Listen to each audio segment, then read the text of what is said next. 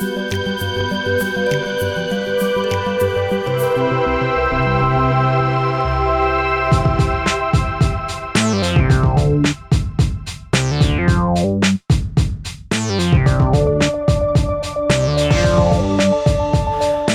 and welcome to Adaptavist Live, the Atlassian Ecosystem Podcast. This week on Adaptavist Live, man, do we have a lot of stuff for you. And why do we have so much stuff? well, I mean, last week was the Atlassian Open in Vienna, and some big announcements came out along with that event. I'm Ryan Spilkin, and joining me today is Matthew Stubblefield. Hi, Matthew. Good to see you, Ryan. Always a pleasure, my friend. Uh, Brenda could not join us today because she is off saving the world, as usual. So let's kick off. First of all, massive news earlier this month with Atlassian announcing free tiers on everything cloud. And not only that, they're also extending the premium pricing plan. So earlier this month, Scott Farquhar dropped a blog saying that coming in the next few months, it's all cloud, baby. We're going to give you, just like Trello, just free access. You want to use some Jira? Have some Jira right? It's there for you. Though to be clear, this free access is fairly limited, not in terms of feature set, but in terms of user count. Got to have fewer than 10 users on your team. The, the true also yeah the feature set is there but you're only able to upload so much. You only have so much storage. True. it is the, it is a but it's still a potent tool for Atlassian to gain new customers into their cloud offering. Now, for those of you like us who really enjoy reading Atlassian's uh, pricing and licensing pages, uh, you might be familiar that their 10 user or less license in the past has just been $10. And that's been very generous and has helped a lot of people start. That will be free in the future for cloud. It's not quite there yet. Uh, we took a look at Atlassian's licensing page. We're recording this on Tuesday, September 17th. You'll get it on Friday if there are changes between now and then, uh, sorry, deal with it, I guess. Yeah. um, but right now, it's only Jira Core uh, that is free for up to to news. And actually, it's a little confusing because it says one plus zero dollars, one to ten, ten dollars. So uh, I think they're still in transition, Ryan. Mm. Yeah, it seems like they're working on it, but it is still an important thing that's coming up. Look for it, and if you're looking to sample the cloud experience what better way to do it than free? Mm. They get you on the comeback. Moving over to server on 10th of September, Confluence 7.0 dropped. And uh, we talked about the EAP uh, quite some time ago. Uh, it's been three years since Confluence 6.0 came out. So uh, 7.0, uh, just a, a, lot of improvements. Some of these are kind of incremental stuff we've been seeing for a while, improved support for geo performance with CDN, um, one of the things that we were hearing in Atlas Camp and that we uh, see in these release notes, a lot of focus on migrating to cloud and making that easier. Uh, so, uh, I, I, you know, it's debatable how many people want to move from server to cloud. Uh, certainly, we see a lot of people starting on cloud, but depending on the amount of automation you need, the number of users, different things you're doing, um, cloud's not always there. But if you decide you want to move from server or data center to cloud, uh, 7.0 has the cloud migration assistant for Confluence. Uh, it's now data center approved, and you can learn more in the Confluence migration planning guide. Uh, so, number of uh, issues resolved in 7.0. Uh, if you're ready for that upgrade, as always, we typically recommend wait for the first point release. Don't jump to a dot .0 release. Uh, let some other people beta test that a little bit more and uh, then go to the the next point release. Yeah, that's because 7.0.1 is already out. So you don't I'm sure they have already begun to patch the bugs. But again, as you mentioned, no, notably I think 7.0.1 was out like on the same day almost. Uh, released on 10 September also. Maybe wait for 7.0.2. Maybe. Maybe that's that's the right idea.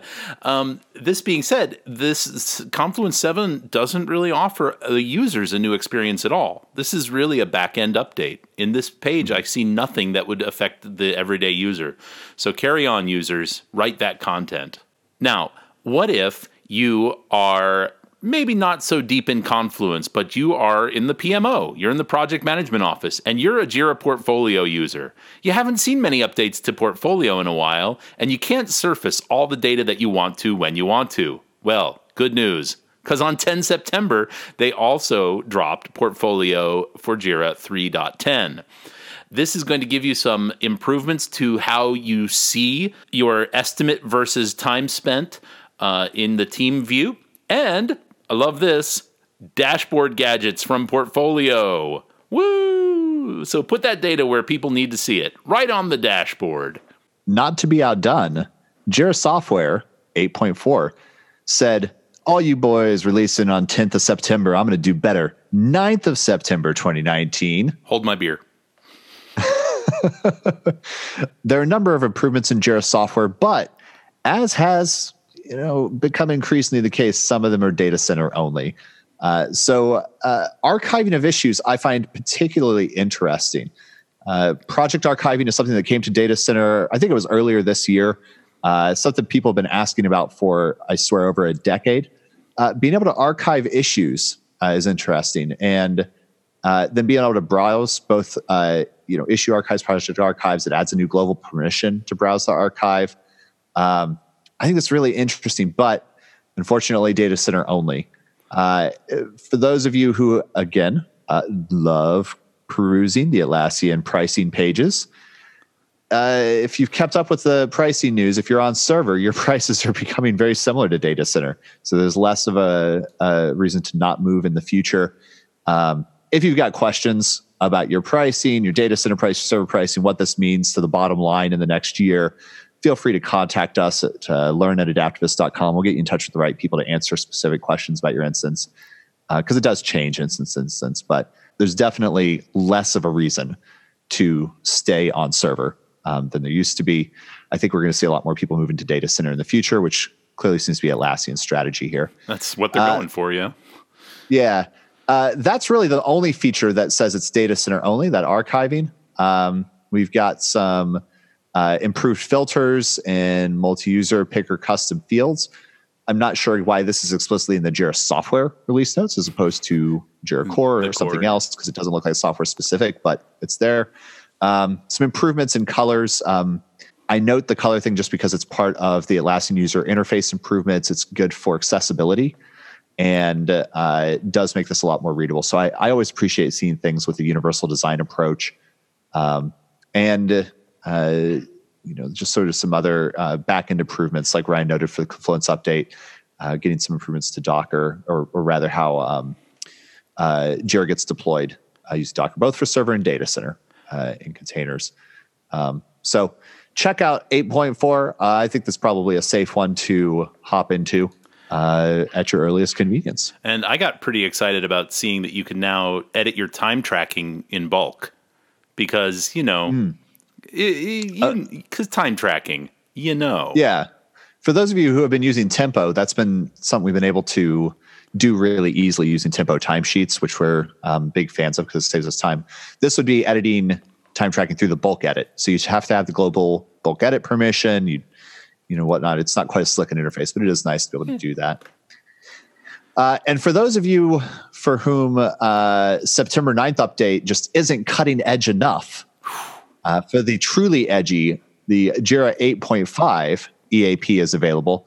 And notably, uh, Jira 8.5 and Service Desk 4.5 are the next enterprise releases. So if you are an organization that sticks with the enterprise release, and you've been on the same one of Jira for about a year and a half now, uh, throw 8.5 on a test system, start finding out what works for it. Take advantage of the EAP so you can start your testing now for upgrades in uh, presumably a few months, probably in the next six months, I would guess. Can we go to the cloud now, Matthew? Can we can we soar in the skies of the cloud? I don't think we could restrain ourselves. It just have to take off sometimes. In cloud news, there have been a few nice changes that have come to the platform in the past couple of weeks. And interestingly, one of them has been around in Jira for a while. You can now view your workflow in your project. So you're looking at a pro, you're looking at an issue. You can actually uh, view the workflow now, so you can see where it is. That's that's a you know that's a thing that's been around in, in the classic projects. In the classic, but you're right. You're right. I would really actually love to hear some user, some of our listener feedback about next gen projects. Um, being at Atlassian Open last week, uh, I did see some very interesting feedback about next gen, but we'll get there. We'll get there. Other new changes in cloud include you're being able to, this is a nice quality of life improvement. You can actually edit the status of a subtask and a linked issue in line. So you don't have to leave the issue to do the update. I think that's great. This is something that really aligns to the next gen project philosophy that I find really interesting. It's it's actually moving away from the workflow and just into drop downs. So instead of, you know, transitioning from one to the next along a line in a transition line, it's it's a drop down where you just select are we in progress, are we in review, are we done, are we putting back to on hold. As a bit of a Jira vet, uh, I find a little queasy about it. I'm not sure how I feel about drop down status changing. Um, but at the same time, uh, more and more these days, I'm using that uh, simple, simplified workflow so I could just move stuff wherever I need it in the moment. Yeah, just get it done. Just get the work done. Right. There are there are times where it's appropriate to block your workflow for for reasons, but if those reasons don't exist, just let it go, man. Put it where it belongs and move on. Crack on with it. Right. So, particularly editing status of linked issues in line, uh, that's sweet. Yeah. So I'm I'm excited for this change. Yeah, for real. Other things that you might notice in the cloud include a redesign to the customer portal request details page, which actually seems like it's going to give you a much nicer experience um, as far as seeing your requests in a clear and straightforward manner. They've added a rich text editor yeah, they've added a rich text editor, uh, sorted it to where it makes more sense, and have moved the location of some fields to be a little more apparent. Just just focusing on the UX. And lastly, if you are using Bitbucket in the cloud, the public issue tracker that Atlassian uses to, to squash the bugs and to make sure everything's nice and tidy has moved officially to jira.atlassian.com. So if you come across a problem, head on over to support.atlassian.com and then you can create a bug report, which will show up on jira.atlassian.com. And uh, of course, we will link to all of this information in our SoundCloud description. I can only surmise, Ryan, that this was a very non controversial change because they linked to an Atlassian community post about it. And often maybe not often, but sometimes we come to these community posts and find hundreds of comments from the community. Yeah. Uh, in this case, moving to jira.atlassian.com, zero comments, but seven people like it. Yeah, this is this is a good one. And while we're at it in the cloud, I think this is super interesting. We are able to now see apps in Jira Cloud on mobile. Now, if you're an app developer, like we happen to have at Adaptavist, you might know that there are some limitations with working with the mobile interface. But it looks like there is a new feature called Glance, which allows app developers to give some insight into what their apps are doing with issues. Uh, and there's also a sweet GIF to show you what it looks like from Tempo. So we're all about that GIF life. Love it. And uh, yeah, if like when I first read over this, I was like, okay, the app at a glance. So part of this is giving uh, app developers the testing instructions. If you want to give this a try, uh, check out this blog. You can do that. Uh, for the users wondering what this all means, uh, it means when you're looking at your issue uh, in mobile, uh, it's scrolling down what sort of looks like an issue detail view, and you can see tempo there. presumably, we could see other apps in the future that allow you to interact with the issue in some way. Um, and my my hope is that this comes. I feel like we're constantly writing like, I hope it comes to this interface. I hope it comes to this interface. Atlassian, we love you. We appreciate you putting this in whatever interface you start with. Uh, we're not, you know, I, I, don't want to sound like it's never good enough for us. Oh, it's good. We love you. It's you know, we, it's good. We like it. But but I do like, you know, I, I would love to see um, ability to kind of manually set this. Like I, am thinking about the issue detail view um, in Jira software. You can set, you know, what goes on your cards. Wouldn't it be cool if I could set a time field in my my uh, card view where I could just click on it and oh. set that, or if I could even in the right side, the issue detail view, if I could add and remove apps from that. So like having it in the mobile is cool. I'd really like to have it on the web though. Yeah, you know, mobile and web are sort of blurring together these days. Make it happen, sure. Atlassian. And while we're while we're making a wish list, and thank you for listening. If you are an Atlassian listening to this, thanks for all you do. We really do appreciate it. But guys, it's 2019, and I cannot interact with inline comments on Confluence Mobile through a browser or That's through the true. app. Give me them sweet, sweet inline comments. That is so important to how I work every day. Come on. I got two strong words for you. Come on. Come on. so, Ryan, I was a little worried about this podcast because uh, when we started looking through all the various places where we find articles, there were no Bitbucket release notes. What are we to do? And it's been it's been like six podcasts in a row we've had news from the Bitbucket team, and I was like, oh my god, we can't let the streak die. But thankfully, Justine Davis wrote on September 9th, also not to be outdone by all those September 10th updaters. Yeah, they, are getting in early. What's new in Bitbucket deployments? Uh, so deployments is actually a feature um, came with Bitbucket pipelines back in 2017, uh, but there are some improvements to it, uh, mostly around permissions, admin restrictions, branch restrictions, etc. Uh, some uh, integrations with uh, Jira and back and forth between it and Bitbucket um, concurrency control. So we'll link to this article, really just relevant to you all using pipelines, particularly in the cloud. Uh, but uh, it does look like there are some improvements for deployments as well as uh, additional deployment environments. So check out that blog post linked in the SoundCloud description. You know, Matthew, we were podcasting back in December of 2017 and talked about Bitbucket pipelines way back in the day. This is episode 75, Matthew. We covered that we, I mean, presumably, it's hard to remember uh, what we did back then. But I remember seeing pipelines at Atlas Camp a, a few years ago, and really, especially as a non-developer, um, looks like it, it makes them simpler than they used to be. Uh, and that's the direction I'm seeing out of Bitbucket uh, in general, and the, the team working on that. Uh, the way I always talk about Atlassian tools is, and, and you know how Adaptavist helps customers use them is, I feel like the tool should not become your job it should help you do your job. And if you're a developer, you're trying to create an app, you're trying to create a website, you're trying to create uh, some piece of software, whatever it is, wrestling with your deployment, that's not where you want to be spending your time. So I always enjoy these little, you know, sort of quality of life updates, the things that automate and make things simpler. Uh, so yeah, between uh, Bitbucket, all the improvements they're making in cloud, and then tools like Script Runner for Bitbucket that let you automate a lot of your work away, so you can just focus on your development. Uh, you know that's why I stick with Atlassian uh, and and working with this tool set because it really is all about making the tool kind of putting in the background um, so you can really focus on your work. And speaking of simple and straightforward and and empowering, there is nothing simpler than Trello, right? You jump into Trello, you start your board, you start listing things, you start making new tables. Well, Trello has announced a new and improved community section called the Trello Collection. Because Trello had launched a Slack community a few years ago um, to give people a chance to talk about what they were doing. They hosted live sessions. They did a lot of, you know, community building there.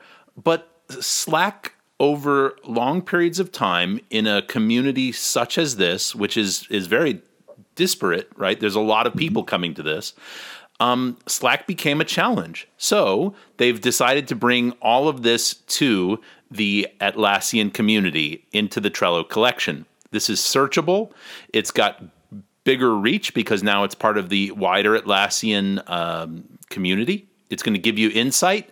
And uh, listen, if there's anything that people on community like, it's bragging rights with flair. If you have enough flair, you, you earn that community respect. Just ask Nick Bruff, he'll tell you about it. so uh, you can get a piece of taco flair now in Atlassian community. So they've shut down the Slack community, but you can get on over to the Trello collection and we'll include the link to that in our SoundCloud description. And for uh, perhaps less exciting bit of Trello news, though uh, just as exciting with their their graphic design. And I should note, both of these pieces of Trello news are not actually news. Uh, Ryan and I have apparently not done a good job of parsing the Trello blog, um, which, like some of Atlassian's blogs, kind of mixes and matches new and older content. Um, but I, I dug a little bit today and uh, found a couple of blog posts from uh, honestly the last few months. Sorry about that, listeners, but I think they're interesting. And this this next one is interesting to me because it has to do with security, compliance, and certification. this is a topic we've been talking about on the podcast for a few months now. At least. Um, because uh, Atlassian has really been emphasizing security. Uh, it was a huge topic at Summit this year in Vegas. Their goal is to, you know, not just comply with GDPR in Europe, but to you know, go past it. Uh, they want to exceed GDPR. They want their cloud to be more secure than most companies, you know, Atlassian servers or even data centers and, and server farms and whatnot. Um, and so Trello, this was back in July, uh, announced SOC 2 and ISO 2700 compliance, uh, as well as SOC 3 compliance. Uh, for those of you who are unfamiliar with this, uh, really the key part of this type of security compliance is being audited by an external entity. So this is where the company is not just claiming that they are secure, but they've actually been audited and the, the data has been proven secure by an external auditor. And where I you know sort of why I want to note this and bring it up here, even though it's not exactly news. This this Trello post is from July. If we flip over to Atlassian.com slash trust, we've talked about that site a few times in the podcast. There's not a lot that's new there typically. But uh, in their platform roadmap, Atlassian has as a coming soon SOC 2 and ISO 2700 certification for Status Page, Opsgenie, and Jira Align. Notably, Jira Align just acquired earlier this year. And uh, again, I think this is just part of the story that Atlassian is telling about security and certification. Uh, so we're going to see more and more of this. We're going to see it for data center. We're going to see it for cloud. Uh, we will link in the SoundCloud notes to these stories as well as to Atlassian's compliance page, uh, so you can see what certificates they have currently for their different systems, um, both cloud and and server and data center. Uh, but I just I find it very um, you know kind of interesting. I think we're we're going to see this more and more. And some of the stuff out of Atlas Camp we can't talk about uh, yet. Atlassian will make those announcements more publicly in the future. Um, but we've shared some concerns on the podcast in the past about how, you know, as you pursue security, you make getting work done harder, right? Like there's always that balance between productivity and security. And there's some of the stuff that we saw at Atlas Camp that gives me some hope. Uh, because effectively what Atlassian has done, and this is a good thing, this is like a really good thing. They have set the bar. They said, we are going to pursue hyper security. And now they are inventing tools that facilitate productivity with that. So it's it's a journey. Um, we've got a ways to go, but definitely seeing some encouraging things. Um, and uh, man, I I'm glad somebody cares about security and privacy. Uh, definitely need more of it. you know, Atlassian cares about a lot of things. They do. They they show in their values that they care about their customers and in a recent announcement, they've also shared that they care deeply about the planet. Mm. So they've taken that core value, don't the customer, and they're taking it a step further to not the planet. Inspired by the actions of climate activist Greta Thunberg, uh, Atlassian is supporting the global climate strike on September 20th um, maybe you're listening to this podcast while you're attending one of those global climate strikes. But this is a pretty big initiative from a worldwide company. Optional participation for Atlassians. Uh, they have the freedom to go and and strike to support um, efforts to mitigate climate change. And Matthew, I'm this this this article that we're going to link to is is pretty inspiring. Yeah, and I think a lot of people have been uh, inspired by uh, Miss Thunberg, whose name hopefully we're pronouncing. I know she's done a TED talk. She's done a lot of other things. Um, it's this young woman who uh, just acknowledges that the world that she's growing into and is going to be inheriting is screwed up. Uh, and um, Atlassian, we we had on the podcast a month or two ago. You know, they're experimenting with remote work. Uh, Trello is pretty much 100% remote, remote work already, but Atlassian in Australia was giving employees opportunity to work from home. Big benefits of working from home include less driving. You know, um, there's there's a lot of sort of surprising ancillary knock-ons of like doing less laundry. when you're working from home, which means that you're using less water, you're putting less soap into the system, you're like, uh, there's like all these knock on, you know, effects that are positive.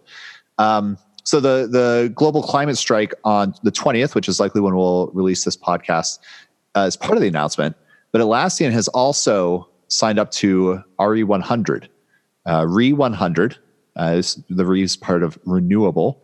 The goal is to be 100% renewable by 2025, uh, which means offsetting the cost of their office space with renewable energy uh, and finding different ways to uh, just make the world better. And I mean, 2025, that's more ambitious than most countries.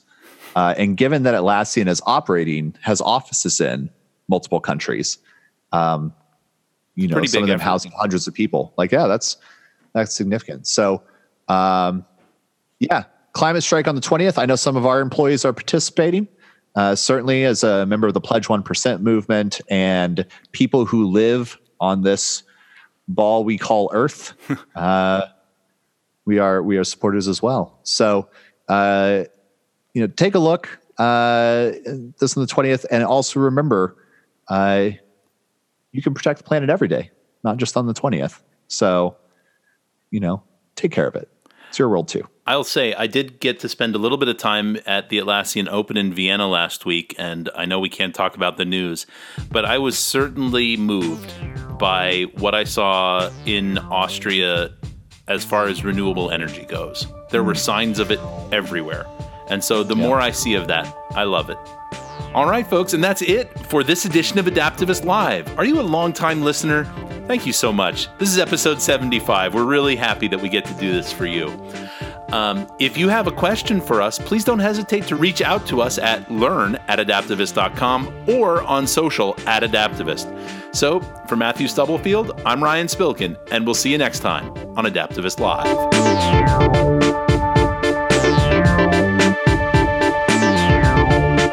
Is there anything else we need to see that say there? No. I was trying to think of a thing, but it was more of a dig, so I decided not to say it.